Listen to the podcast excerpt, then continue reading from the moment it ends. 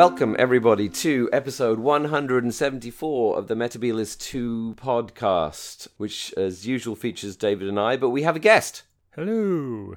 Hello, hi, Holly. Hey, Holly. Thank you for joining us tonight. Oh no, it's nice to be here. Thank you. Thanks for asking me. and Holly and I know each other kind of indirectly through the Gallifrey Base forum, where we bump into each other in the games of Rassilon. Ah, it's another Games of Rassilon person. There's a lot of us. Yeah. Yeah. So, Holly, how did you get into Doctor Who at first? Um, well, I uh, I started in 2005 because um I was five, and uh, I guess my parents just thought, well, I my dad watched it um for a bit in the 70s, and I guess he just thought uh start on it, see what happens, Mm-hmm. and yeah, uh, just fell in love with it like instantly. As a kid, then, right away, or? Yeah, I think so. Yeah, I mean, my earliest memory probably is the Christmas Invasion, but I know I was watching it in um like the, the Eccleston stuff because uh, Mhm. my memory of Christmas Invasion Right. is So is, is so is David Tennant? Is yeah David? yeah yeah Tennant is my favorite, but um I know I was, I was watching from the start. And your memory of Christmas Invasion was? Oh yeah, just I mean being really sad that this guy like not understanding why why this guy wouldn't get out of bed and save the day and thinking I want the old guy back basically, but um he won me round. hmm How, how quickly? I can't quite remember. I mean, pretty fast. Probably by by New Earth, certainly, because Series Two is um, like my series. Mm-hmm.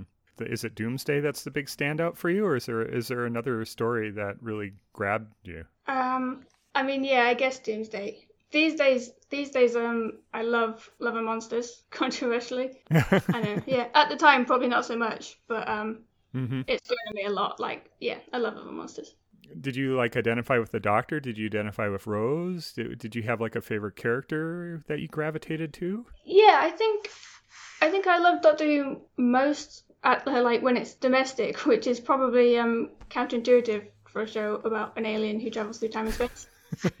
um, yeah, that whole the fact that that anyone could walk down the street and sort of find themselves in an adventure, and then it happened to Rose, who you could identify with, and um, yeah, and that whole family unit, Jackie, like I love Jackie. I think the addition of sort of companion family members that Russell T Davies brought in is uh, something that I miss in the in the classic series, much as I love the classic series. Right. And I guess Ben's a big fan of RTD too. So what is it about that time period that works for you, Ben? I guess. I what what, what made you cotton onto it right away?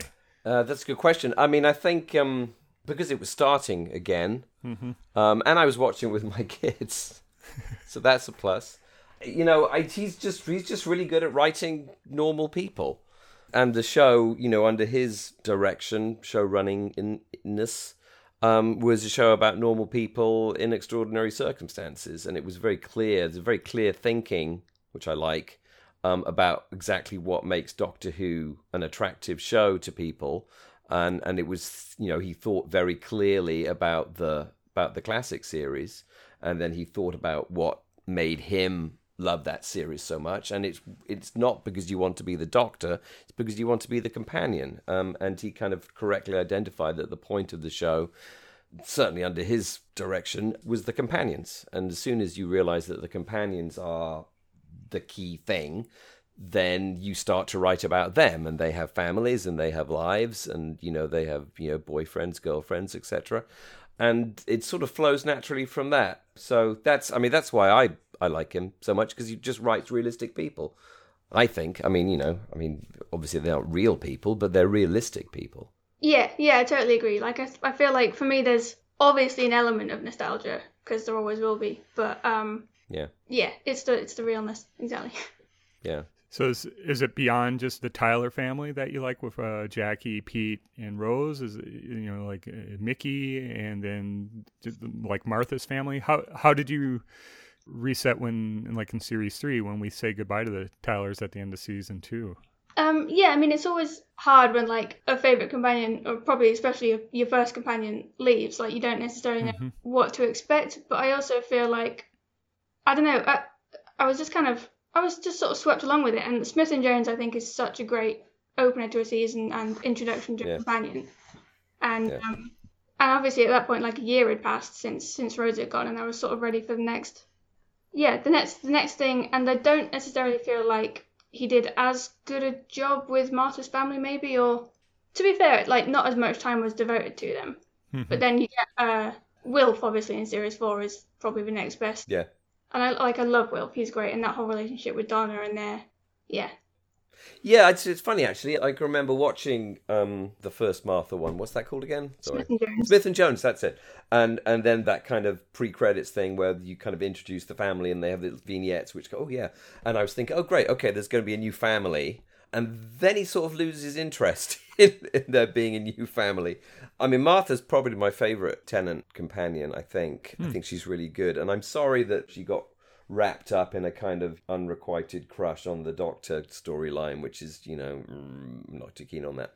Fair. Um, but I mean, I actually, I mean, the Martha's family does work well. You know, her irritating mother, um, who ends up being a, kidnapped by the mar- by the master, like everyone else, I think worked well, and you know, and her kind of go-getting sister. But um, yeah, I mean, I do. You do get the impression that what RTD liked writing about was the kind of soap aspect of the estate where the Tylers lived, basically, um, and he, you know, kind of enjoyed that aspect in a similar way that Moffat really found it hard to write for normal people. I mean, I guess, well, I don't know. I mean, you know, he's, I mean, his background, I, as far as I understand it, is, you know, mainly in kind of sort of comedy ish writing. And it seems to me that all of the, the kind of domestic writing for Moffat is, is sort of a, like a sitcom, more like a wisecracking activity, which doesn't really make for real people. Yeah, I think that's fair. I mean, I think Moffat is kind of objectively genius. I think it's probably fair to say. Mhm. And um, yeah, his era is it's very funny, and I do like that. But it's not not to the same extent as um, yeah, he just doesn't he doesn't nail the domestic stuff for me as well as Russell Davies. But I don't think he's trying to, and I don't think Doctor Who has to be that. It's just yeah, it's certainly how I prefer it. Yeah, no, I, th- I think it's more more of an observation, I guess, rather than a criticism Yeah. of of his writing. And again, I mean, as I think I've said before, again, the Matt Smith Doctor, the eleventh Doctor, was the Doctor that broke the states. You know, that was the Doctor that really exploded over here, and that's down to the cleverness and the intricacy of Moffat's writing, and you know, the charisma of Matt Smith, which is considerable. Um, not that you know the others don't have charisma as well, but yeah. Yeah, were, were you in the states then when um the Matt Smith stuff was airing for the first time? Yeah, yeah, no, I've I've lived here since 2002. So Okay. I mean, you know, I can. In 2005, I was getting videotapes sent by my sister, who'd video the the show and then and then send send them to me, um, and that's how I was watching it because it was you know pre-streaming really in many ways, and then gradually it got more and more accessible, and you know we used to find other ways to watch it that are possibly ways that you shouldn't watch it, um, and then you know then it just became available. I think the first time I think actually it was Series 3 actually that it really became streamable. Oh, no, it was available on Apple iTunes. That was it. So you could download it from iTunes because I can remember watching the um, uh, uh, uh, with the with the with the Derek Jacobi master um, oh yeah, Utopia. Utopia. That's it. I can remember watching that on an aeroplane. Um, flying back from LA, and I'm watching it on my laptop when I download it onto iTunes, and I think that's the first time. Anyway, so that's a long answer, but yes, yeah. It's. I mean, what again? One of the things I always find kind of exciting and interesting about Doctor Who is that pretty much every aspect of it describes a variety of history. So if you think about the show all the way from 1963 to 2020, not only are the societal, social, storytelling things give you a picture of English British society over 50, 50 plus years, um, but also it gives you an idea of media as well. You know, it started out on tiny little black and white television sets um, with a you know an aerial on top of your house, and now it's something that you know you can watch on your phone. So it's it's that's again that's why it's such a marvelous show because it's this continuity over all these aspects of history, which I think is interesting. And you probably saw that because you just completed it. Was it just a classic Who marathon or was it the, the, all of Who? Uh, yeah, just classic Who. Um, started when when lockdown hit. I mean, I've been wanting to for a long time, and I sort of thought that I didn't have time, and I didn't know quite how to go about it for a while because before it was on BritBox, obviously it would be a case of buying or renting DVDs, which is quite a big investment because I wasn't like I wasn't sure that I was gonna like it. It wasn't a Right.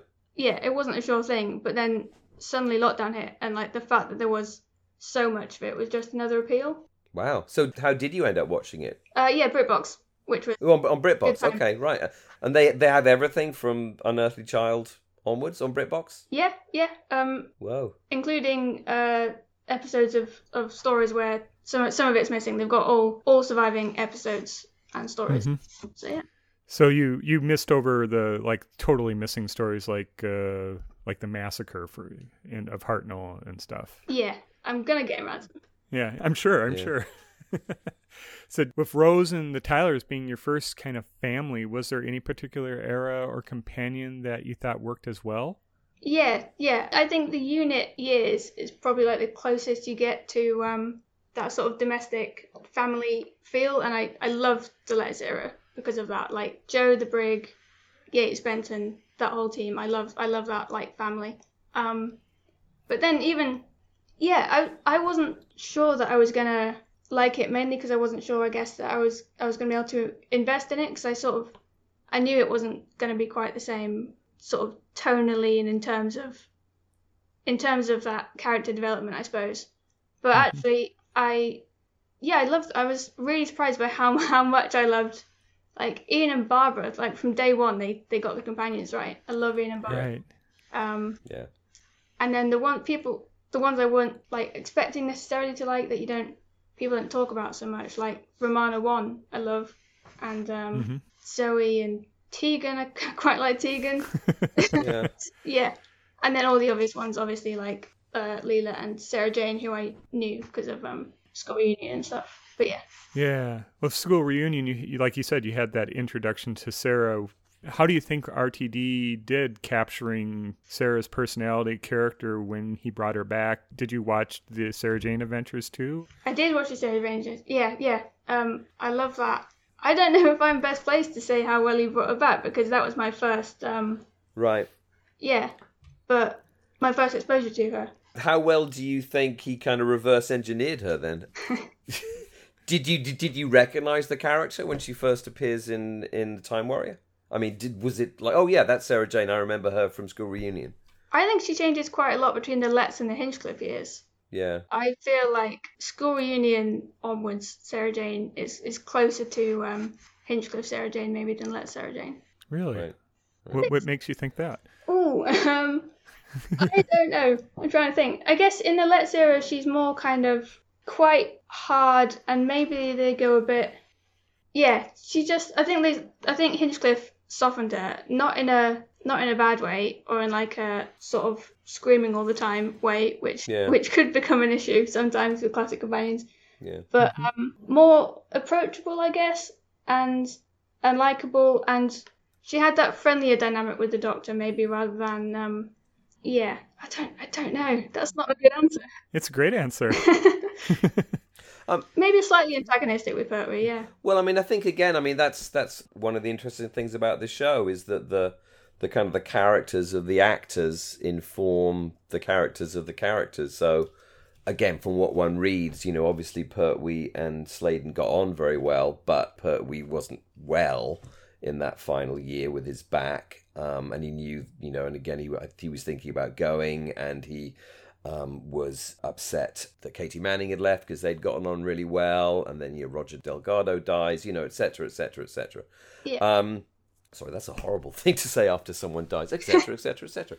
Um, uh, so you know, obviously, relationship's going to be more of a kind of written relationship. So it's a relationship that's written by the writers, whereas you know, obviously, Tom and Liz got on really, really well so their relationship kind of transcends the written word and becomes about the relationship of two people. Similarly, I mean, again, as you point out, I'm, I'm not a huge fan of Romana One, but you know, the chemistry between Tom Baker and Lalla Ward is very clear because they got on really well initially, and then they got married, and then they stopped getting on. But you know, that's how it works. Yeah, unfortunately. Yeah. Yeah. And uh, him and Mary Tamm as well, Romana one. Yeah, yeah. I'm sorry, beg your pardon. Yeah, I be- be- beg your pardon. Yeah, sorry, I was, I was thinking about um, Romana too. Yeah, yeah. So, how did you find the criticism of the you know classic series? Is its slowness? compared to the 2005 series? I mean, how did you find that? I guess I, I went in expecting that to an extent. So maybe my expectations about how how it would be were so low that uh, I, didn't really, I didn't, I didn't, it wasn't an issue for me at all. Right. Like Really? It's great. Yeah, yeah, exactly. Because like I say, it wasn't it wasn't a sure thing that I was going to like it because there are so many differences, not just sort of superficial production value ones, but um, as you say, tone and pace and, and all sorts of stuff. But fundamentally, it's still Doctor Who, isn't it? Yeah.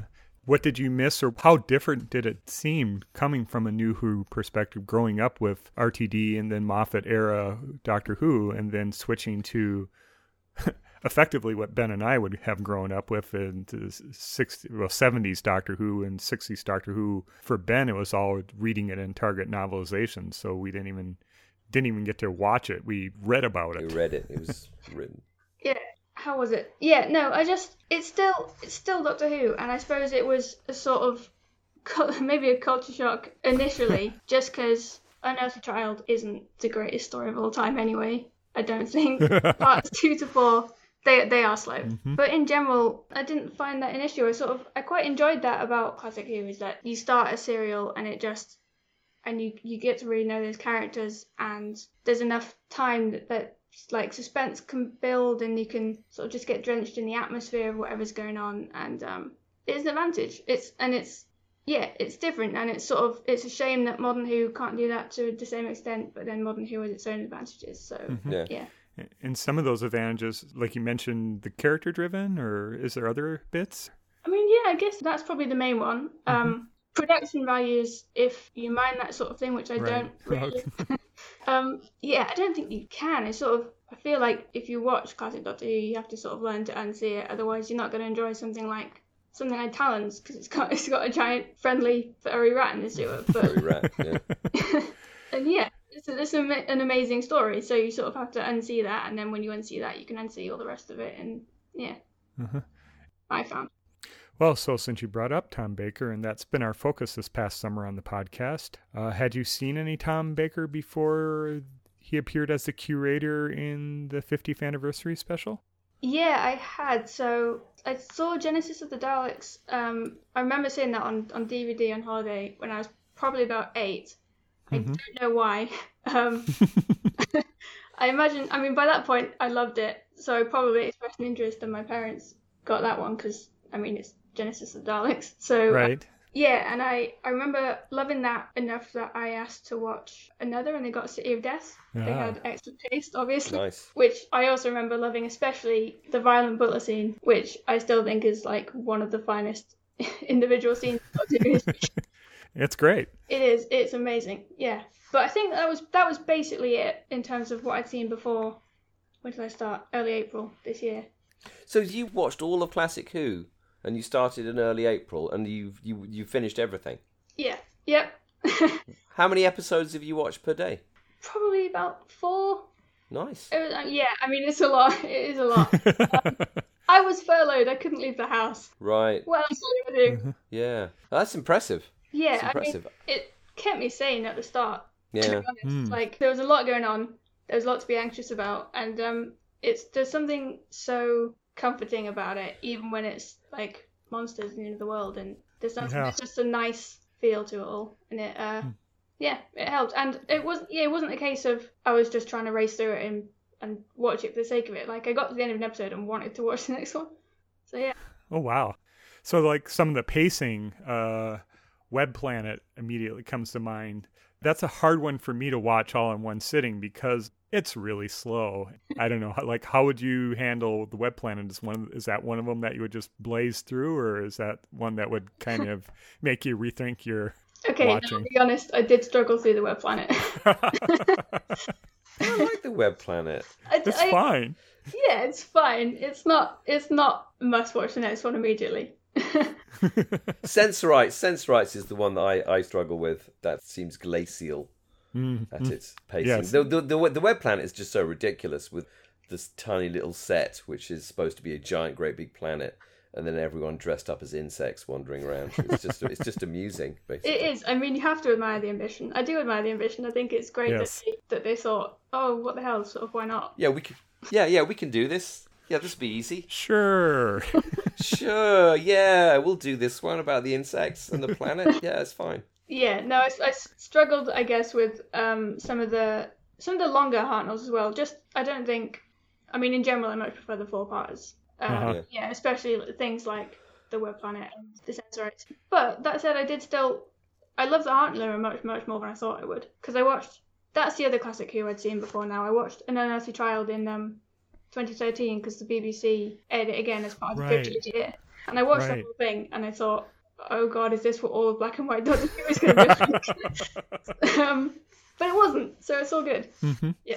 Of like the black and white stuff, do you have a preference between uh, Hartnell and Troughton? Uh, I love Troughton. I think he's Uh, amazing. mhm. Um, I mean, I love Hartnell too, but yeah, Troughton, and especially when when Jamie comes on board, it's like Right.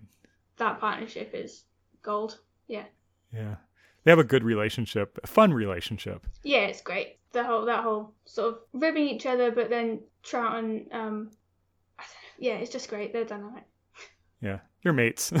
Exactly, exactly, and yeah, you can tell that they get on in real life. It's nice. yeah. Yeah, yeah. And I think maybe this is my perspective on relationships. If the actors got on, that really translated into the screen because there wasn't a lot of that relationship being written into the scripts, which are really plot heavy. Yeah, that's yeah, exactly. And I think that's still true in modern Who, even though they make more of an effort, maybe, or find the time to to write that relationship. You can still see, for example, that Tennant and Tate in series four really get on. I think Got that's well, yeah. fantastic um, dynamic. Yeah. When I, I was at the Gallifrey One convention in Los Angeles this year, and um, there's a lot of interesting people there. One of it was Janet Fielding, and she said something that really made sense to me, which I thought was very. And she's actually she's a really insightful and interesting person in general. But she said modern day Who takes a long time to make, but when you watch it, it's very fast. And classic Who was made very very quickly, um, but when you watch it, it takes a long time. which seemed to me to be kind of you know really describing what it's like. You know, obviously you know single camera show with lots of effects. It takes a long time to make Modern Who, but you know it's it happens really really quickly. Um, and I think that you know to me that sort of explains that. I mean that's a really good way to look at the difference between the two. Um, and I mean I guess I'm just agreeing with David here, but when the actors get on, the writing can be so thin in some ways in in classic Who that kind of natural characters kind of protrude through into the drama, which is good. Yeah, yeah. Although I mean, it's interesting that Janet Fielding said that when I I feel like JNT was maybe the one who who started well, apart from the Letters era, I guess, trying to build up his companions' backstories and dynamics a little bit more, maybe, and spend a bit more time on them. True. No, that's very true. That's very true. Yeah. Yeah, Yeah. I don't know. I mean, I For better or for worse.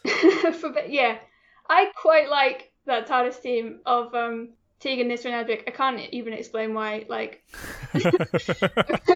I probably shouldn't. Adric is annoying. Nyssa, um, I mean, she's she's fine. I just feel like together, I just I don't know. They complement each other. It is. They do have that um kind of what's the phrase I'm looking for? like antagonistic relationship Right. with each other, and there's always that bickering going on that is written for them. But for some reason, I just feel like it it works. hmm You got Tegan being stroppy, Adric being uh, emo, Adric. and and and uh, all emotional, and Nyssa kind of being the smart kid or the smart person. Yeah, they complement each other, and I, and I believe those relationships, I guess. And even though they they are always kind of bickering, I don't feel like that gets in the way of um, like they they obviously do love each other. I think. Uh-huh. I think they like each other. Yeah. Yeah, it's it, it's just different, and uh, I appreciate the time that went into writing those dynamics, even if even if um some people don't like it, which I understand. Yeah. Well, I think the companions, uh, Nyssa, Tegan, and Adric, like each other a lot better than perhaps the Doctor likes them collectively. Because Yeah. you, you get at the end of Arc of Infinity where the Doctor kind of shrugs his shoulder and you know accepts Tegan back, sort of like, "I guess we're stuck with her after all." Yeah, there's yeah, there's that, and um, about thirty seconds of mourning Adric afterwards. Yes. Yeah, But uh, he's he's gone. Good. do, do, do you think uh, like Chibnall is a, I thought, a child of the 1980s, and I think uh, well a teen of the 1980s, and he had a lot as a teenager to complain about for Doctor Who, and there's a infamous, I guess, feedback where he's complaining to Pip and Jane Baker about the show. And I'm wondering if you think anything that during the Chibnall era is reflected or his answer to the 1980s when he was a teen watching the show. ooh, um, I'm trying to think. Well, I have I have seen that that clip of him uh, speaking Yeah. to Pip and Jim Baker. Um, felt a bit harsh to be perfectly honest. Um, I don't know. I guess I guess his era doesn't necessarily fall down some of the pitfalls that he um that that the 80s stuff might do. But I'm not a huge fan of the Chibnall era for various reasons. Um, Hmm. I th- yeah, Have you watched Torchwood and the because he was kind of involved with that at the beginning, yeah. I watched. Um, I haven't finished Miracle Day, but uh, right? series right. one and two. I, I quite like series one and two. I mean, Children of Earth is definitely far and away the best the best Torchwood. Yeah, that's. I mean, that's almost like a standalone, basically. That one. Yeah, yeah. Well, that's all pure RTD too. Yeah, it's like the the best Torchwood he wasn't involved in, but he also wasn't involved in, in the worst That's Torchwood. true. That's so true. So yeah, swings around about. yeah. I've had difficulties with the last two seasons. They're they're kind of undercooked as far as I'm concerned. There's, they're not really resolved well. And there's also too many people. Um, uh, and I understand that you know that he's trying to get these kind of dynamics going, but again, that's kind of underwritten to my mind. Yeah, I agree with that. But then again, what I think what's what's always good about Doctor Who is that you can criticize each of the stories, but the doctors are always good. And the kind of prime example for me of that one is the TV movie from '96, which is you know objectively bad. Yep. Um, yet Paul McGann is amazing, and because he was in that movie, we then have all of the big finishes with Paul McGann, and then you know he turns up for the 50th anniversary, and he's just he, he's just a great doctor. Um, so all the doctors are awesome, and when people say like, which is your favorite doctor, um, you know, because well, when I'm talking to people who are don't really care about the show, then I'll say what my favorite doctor is. But when I when I'm talking to people who do like the show, and you know, as fans like myself, there's no such thing as a favorite doctor. You can't rank them; they're all good. Um, they all bring a particular aspect of that character to the show, and you can't really say one is better than the other. Yeah. Which is which is a long way of saying that Jodie's great. Yeah, you can't. I don't think you can. I can't rank them definitively because certainly in the middle that list it changes on a daily basis really. But like Yeah. Right. I have I have my top tier. I mean I know that Tennant is probably my favorite. Mhm. I mean possibly largely because of nostalgia, but also I, I do think he's amazing. And then Tom right behind him. Really? Okay. Yeah, yeah. Tom Tom leapfrogged um Eccleston and Smith. It's very impressive. Oh wow. yeah. wow. But, Well done, but Tom. after after sort of those two, like yeah, as you say, it, it would it would change all the time. Yeah. So the time team of Sarah, the Doctor, and Harry is one of my favorite TARDIS teams. There, I think you do get a sense of their characters and their personalities playing off each other. Is is my sense of it? How do you see that season? Yeah, I definitely agree with that. Um, I feel like I need to rewatch some of the early Toms because I was I was a bit distracted by uh, resenting him for not being Jon Pertwee, who Oh, really? Yeah. yeah, it was that was that felt like a very sudden change. I mean, between Pertwee and Tom, but also the directions of those eras. I mean, like I said, I, I was really enjoying the uh, Earth-based stuff. So I feel like I do need to rewatch some of maybe Robot and Ark in Space, especially Ark in Space, because I mean it is excellent. But yeah, on the whole, season twelve, Tom and Sarah anyway, are just I'd I'd watch them doing anything. Um, I like Harry. I don't know if he necessarily added to it. It sort of felt Mhm. like I mean, it hasn't hasn't Tom himself said that they kind of brought him in to be the sort of young, actiony Ian Yeah. type, and then realised that they didn't necessarily need that because Tom could do that, which Yeah. I guess is a bit of a shame because I, I I did like him, but um yeah, I'm not sure how much he added really. So just touching back on something you said earlier, it was a big shock or a big change going from Pertwee to Baker. How, how would you describe it? I mean, be, beyond what you said. Yeah, I don't, I don't know. Um, I suppose season eleven they had been starting to go away from the airspace stuff, and actually before that. But um, there's a there's a sort of fundamental change in tone. It became that more sort of gothic thing, whereas the Letts era, I guess, is more sort of is wholesome the right word? I'm gonna go with wholesome. It. Yeah. yeah. Wholesome will do. Yeah. Yeah. Yeah, which season twelve and well Hinchcliffe in general kind of moved away from. Not for the worst by any means. It's just yeah, it was just different, and it sort of threw me through a few stories. Yeah. I mean, it's interesting what, what you're saying about Harry because I've read that too. That you know they they introduced the character of Harry because the original, you know, they were looking at doctors who could possibly be a lot older, like Mister Pastry or whoever, and then they plumped for someone who was younger, and then okay, well, we don't need this character anymore, which I think actually is wrong because Harry is amazing, and it's really sad to me that he didn't really get a proper send off, and also wasn't on it for longer because I think they kicked him off because they're like, okay, we don't need him. But actually, such a good character. And again, I mean, I think as is obvious by what you read, um, is that Tom Baker and Ian Marter got on hugely well, and that relationship comes through. And the thing about Harry is he's not he's not really a man of you know he's ostensibly a kind of man of action, but he's also kind of an idiot as well, um, which makes for like a nice bit of comedy. Um, yeah, I yeah I think he's um, I think he's great. Yeah, no, that is true. I do I do need to watch season twelve again, and that that relationship definitely does come across. You're right, um, and it is a shame that he didn't get a proper send off. That always that's something that annoys me, especially um, quite quite a lot in the sixties. I guess. I mean, it's I don't even like I didn't even like Dodo necessarily, but right. Yeah, right. I feel like yeah, they had a just like, habit of yeah of sort of disappearing companions when they didn't need them anymore. It was like, I mean, Dodo is probably the worst example, but um, No, the worst happens a lot. example is oh, Leela. Yeah, yeah, yeah. No, That is the worst example. Sorry, I'm going to have to correct you there. That's the You're right. That worst is the worst example.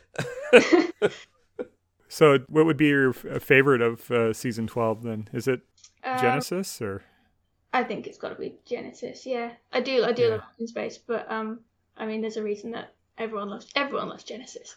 yeah? Season thirteen, we kind of say goodbye to Harry, and then with the Zygons, and then wind up with Seeds of Doom and Pyramids of Mars along the way. I'm guessing you were more in line with Tom by season thirteen. By by Terror of the Zygons, you were on the Tom train. oh yeah, definitely. Probably by halfway through series twelve. Really, it doesn't Uh-huh. take that long. yeah, I love Seeds of Doom in season thirteen, which is not your traditional Doctor Who story, I guess. Um, Mm-mm. I think it's probably probably crosses the line in terms of how violent the Doctor should be. um, and and it's possibly a slightly cop out ending but despite despite all of those things i just love it i don't know what it's like it's so entertaining chase Uh-huh. is such a fantastic villain yeah. yeah Do you think uh do you think like a Seeds of Doom style more of like a sci-fi I guess the the line is it's the Avengers type uh Doctor Who. Do you think that would have worked in like the Tennant era if RTD had done something with it with Tennant's doctor throwing a few punches waving a gun around? Um i don't know. I don't think i feel like tom could get away with it because because he he was more sort of alien than i guess than anyone who'd come before and possibly anyone who's come since really um hmm and especially Tennant feels like a, a very human version of the Doctor, right which uh, I guess is what some people don't like about him. I mean, I I love that. Yeah, you had mentioned human nature was just sublime as the Doctor Who and I think that might amplify the humanity of Tennant's portrayal as the Doctor yeah, definitely. I, I mean, I'd love to read the, the novel because I feel like in a way maybe it'd be more interesting with with a more alien Doctor, so that the contrast was bigger. Because obviously McCoy is uh, one of the more darker Doctors, I guess. But yeah, I think either way, Human Nature, the episode, is basically an astonishing piece of television. I think Tennant is amazing in it, Yeah. and uh, It is. yeah, the humanity of of John Smith because I mean it's it's not the Doctor. right You just invest in him and his relationship with Joan completely. Yeah. To flip that around, could you see? You had mentioned more alien doctor with the novel with McCoy. Do you think a Tom Baker doctor could do human nature? Say, uh, partnered up with uh, Leela. I'd, I'd love to see how Leela would cope like stranded in 1914, having to, having to put up with the likes of um Jeremy Baines. yeah. I'd love that.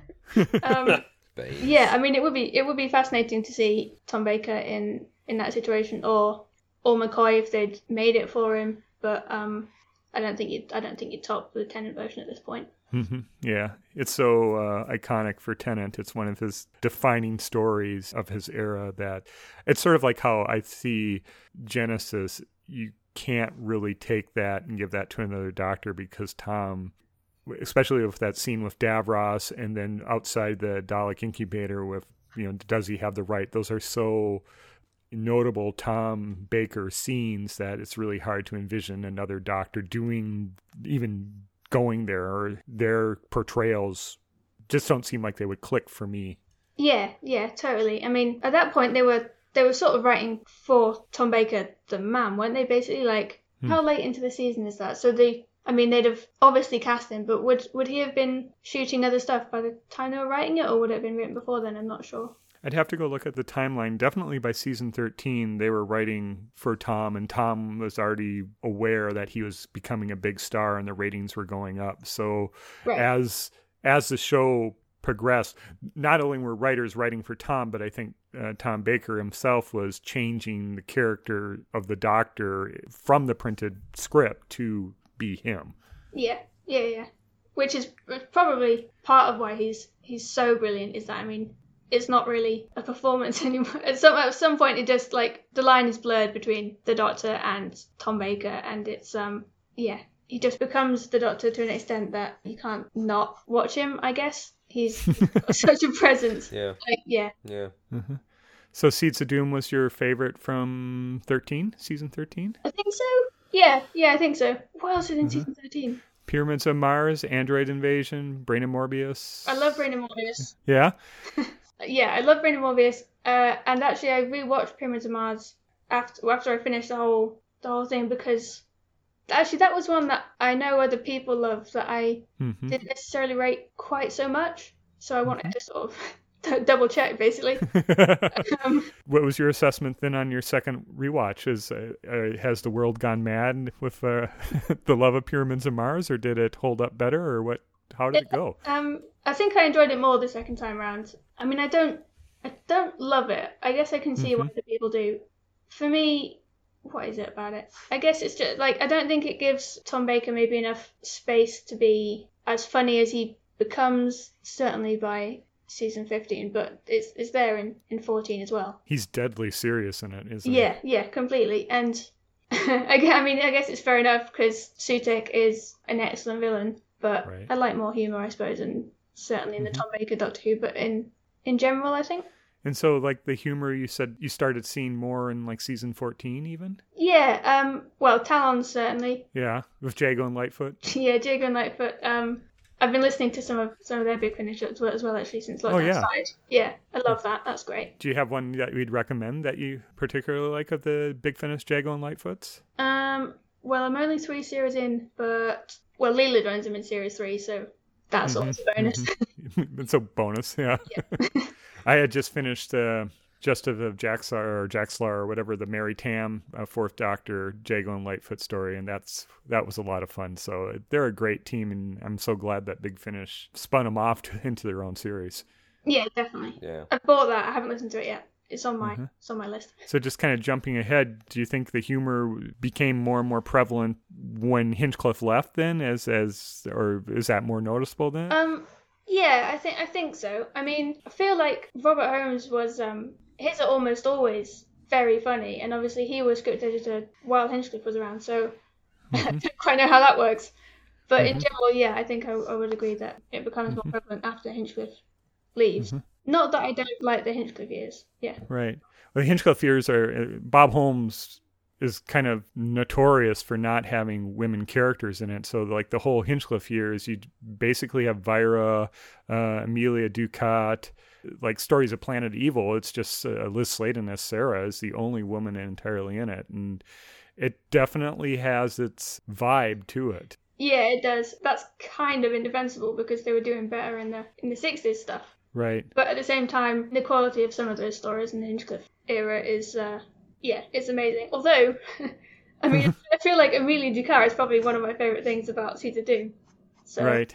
Yeah, I don't know. When they do have a woman, it's usually a very good role. Yeah, exactly.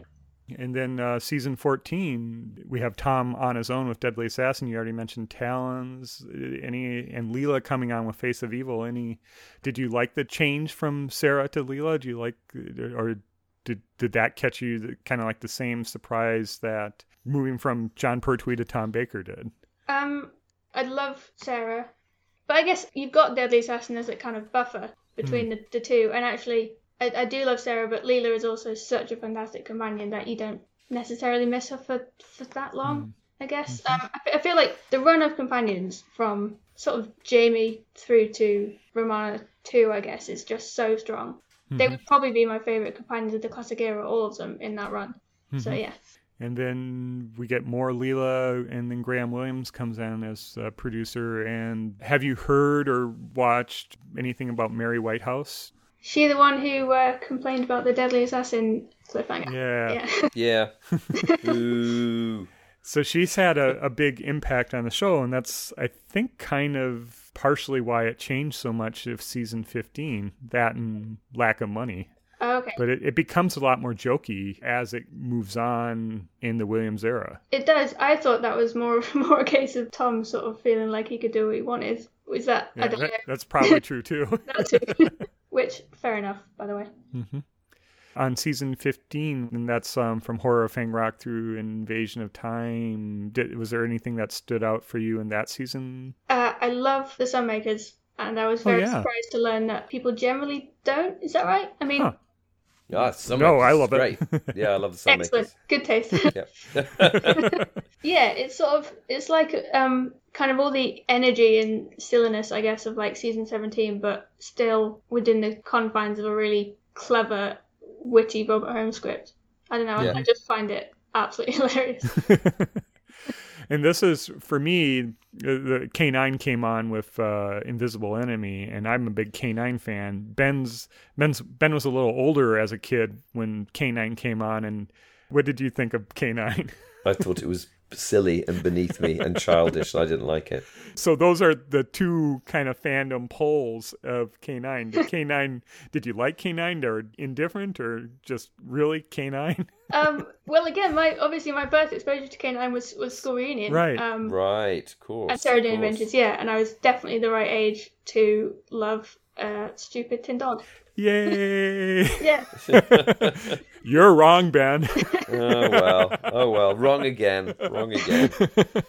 um, yeah, yeah, I think I think he's great. Um, and actually, I, I don't remember much about him in Sarah Jane Adventures, to be honest. So I wasn't quite sure what to expect going into Invisible Enemy onwards, but I feel like I feel like he had more personality than I was expecting. to be honest. I think that's again the relationship between the actors because the actor who played the voice of K9, John Leeson, got on really well with Tom. So I think that chemistry comes across. Uh, the actors bring more than what's what's scripted, Yeah. and I'm not sure K9 was much in Sarah Jane just due to the royalties that they would have had to pay the Yeah. Baker and Martin estate to have him on. So he was uh, seasoning rather than a main character. Yeah, yeah, he was floating around a black hole, I think. For, from Yeah, Yeah, he kind of was. Yeah. wasn't he? I forgot about that. Yeah. yeah. very random. But yeah, no, I liked I, I liked I liked him. Sunmakers. Sunmakers and K9. Yeah, and K9. What's not to love? And then, as we touched on, the worst companion exit ever with Leela. Poor Leela. Just yeah. oh, it's like yeah, it is it is awful. It's sort of kind of unforgivable because it's so it's so not in line with everything that had gone before in terms of Leela's character and yeah, it's so Yeah. outplayed. Crying shame. It is a crying shame. If you were producing the show at that time and you knew that Louise Jameson was going, what would you have done for her exit in Invasion of Time, knowing the constraints of that story? Um, I mean, I guess even just choosing to stay behind on Gallifrey without falling in love with a guy she'd she'd exchanged about four words with would have would have been an improvement. Um, yeah, I don't know, or or if she'd asked to just to to go back home or somewhere else, I wouldn't have wanted to see her die because she's great. That would have that would have been too sad. Right. But yeah, I don't know, just Anything but. anything but that. so, if there's one bad decision, don't make that one bad decision. Anything else is an improvement on it. Precisely. I didn't understand why she didn't just go off with the with the Shobogans or whatever they're called. You know, that's what it seemed to me that story was building towards. Is there's a tribe of savages who live out in the deserts of Gallifrey? She should have just gone off and led them for a bit. Yeah, that's a really good point. I've forgotten about them. Yeah. Yeah, you know. Which again, I mean, again, they were sort of underwritten, sort of gestural characters that that I guess were sort of just there for a bit. But yeah, that's what I was expecting to happen when I was watching it, and so the marriage to Andred thing was like a like a blow, a literal blow. Deflating. Yeah, very deflating and upsetting. Oh well. Key to Time series, uh, Mary Tamm. Yeah, so I mean, Mary Tamm, I love, and Romana one, and that whole relationship. Mhm. I think it was an interesting decision for them to have a whole like an ongoing story for this season. Mhm. Is that is that's the first one, isn't it? Kind of. Yeah. Yeah. Well, unless you count something like Dalek's Master Plan, I suppose. You could almost look at season 12 as a story arc uh, centering around Nerva Beacon, where they go Ark in Space and then go down to planet Earth through Yeah, yeah, sometime it's and and then all the way through Revenge. That's that's kind of an arc, or the Harry Sullivan arc. But I think generally, perhaps Key to Time is you know an arc as we would think of arc, like with uh, Bad Wolf or Impossible Girl or whatever. It, it's definitely arc in quotes. Yeah. Yeah, yeah, and um, I think I think they did that really well. Actually, it is it feels like more of a more of a Rusty Davies arc in that they are looking for piece of the key to time, but at the same time, all of those stories, I guess, apart from Armageddon Factor, do basically work as self-contained stories, Mhm. which I prefer to the Moffat approach, I guess, where it all becomes a bit bit bit more convoluted. Um, but Yeah. Certainly. so so yeah, I mean, I do. On the whole, I really like season sixteen, and I think especially like uh, Androids of Tara and Stones of Blood are great. Mhm. It's it's just Armageddon. Fa- I don't even mind Armageddon Factor the story, but as an end, as an end to the arc that they'd set up, it feels a bit Mhm. odd. Uh-huh. but yeah, Uh, is Androids of Tara Stones of Blood the standouts for you in that season then? I think so. Yeah, I mean, I I love I love Bob Holmes, but Mhm. Ribos Operation and Power Call aren't. They're not my favourites of his. Basically, I feel like Mhm. yeah, Stones of Blood is probably my favourite of season sixteen. Yeah, I like the dichotomy or the, the switch between the kind of the Hinchcliffian gothic horror in the first two episodes, and then you have more outer spacey Graham Williams in the trial out out in hyperspace in the second half of that story. I really Yeah. I like that balance, and to me that's what makes it Doctor Who is smashing those two things up against each other and trying to tell a story. Yeah, yeah, yeah, exactly. The kind of story that only Doctor Who can can tell. Exactly. And Douglas Adams of the Pirate Planet makes his only credited or credited line as a as a writer in there, and then he becomes story editor in season seventeen. What do you think of that? I I I really like season seventeen. I know it gets sort of quite a lot of flack, doesn't it? I guess, but um, Yeah, I mean, City of yeah. Death obviously is amazing. brilliant. Yeah, Um, for me, I feel like Destiny is probably the only dud. Really, I mean, I quite like Hmm. I like Creature from the Pit. Um, yeah, I think it's a real shame that Shada never got never got made in its entirety. I love what we have with that. did uh, BritBox have the animated Shada then, or Yeah, it did. Yeah, um, s- a sort of movie length, half animated. yeah? Yeah. Which I really liked that, um, especially the live action stuff. To be fair, Mhm. Yeah. that whole Cambridge setting, I feel like it really works. What about the story of Shada that you like? Um, yeah, it's very, it's very Douglas Adams feeling, isn't it? Um, Yeah, like especially yeah. Professor Chronotis and that whole Cambridge setting.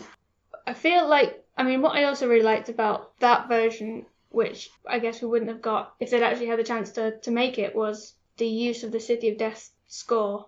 It gave the whole thing a kind of, just like a nice, almost nostalgic feel to it, and it felt almost Mm-hmm. like a spiritual sequel to City of Death. I, yeah, which I really liked. Yeah.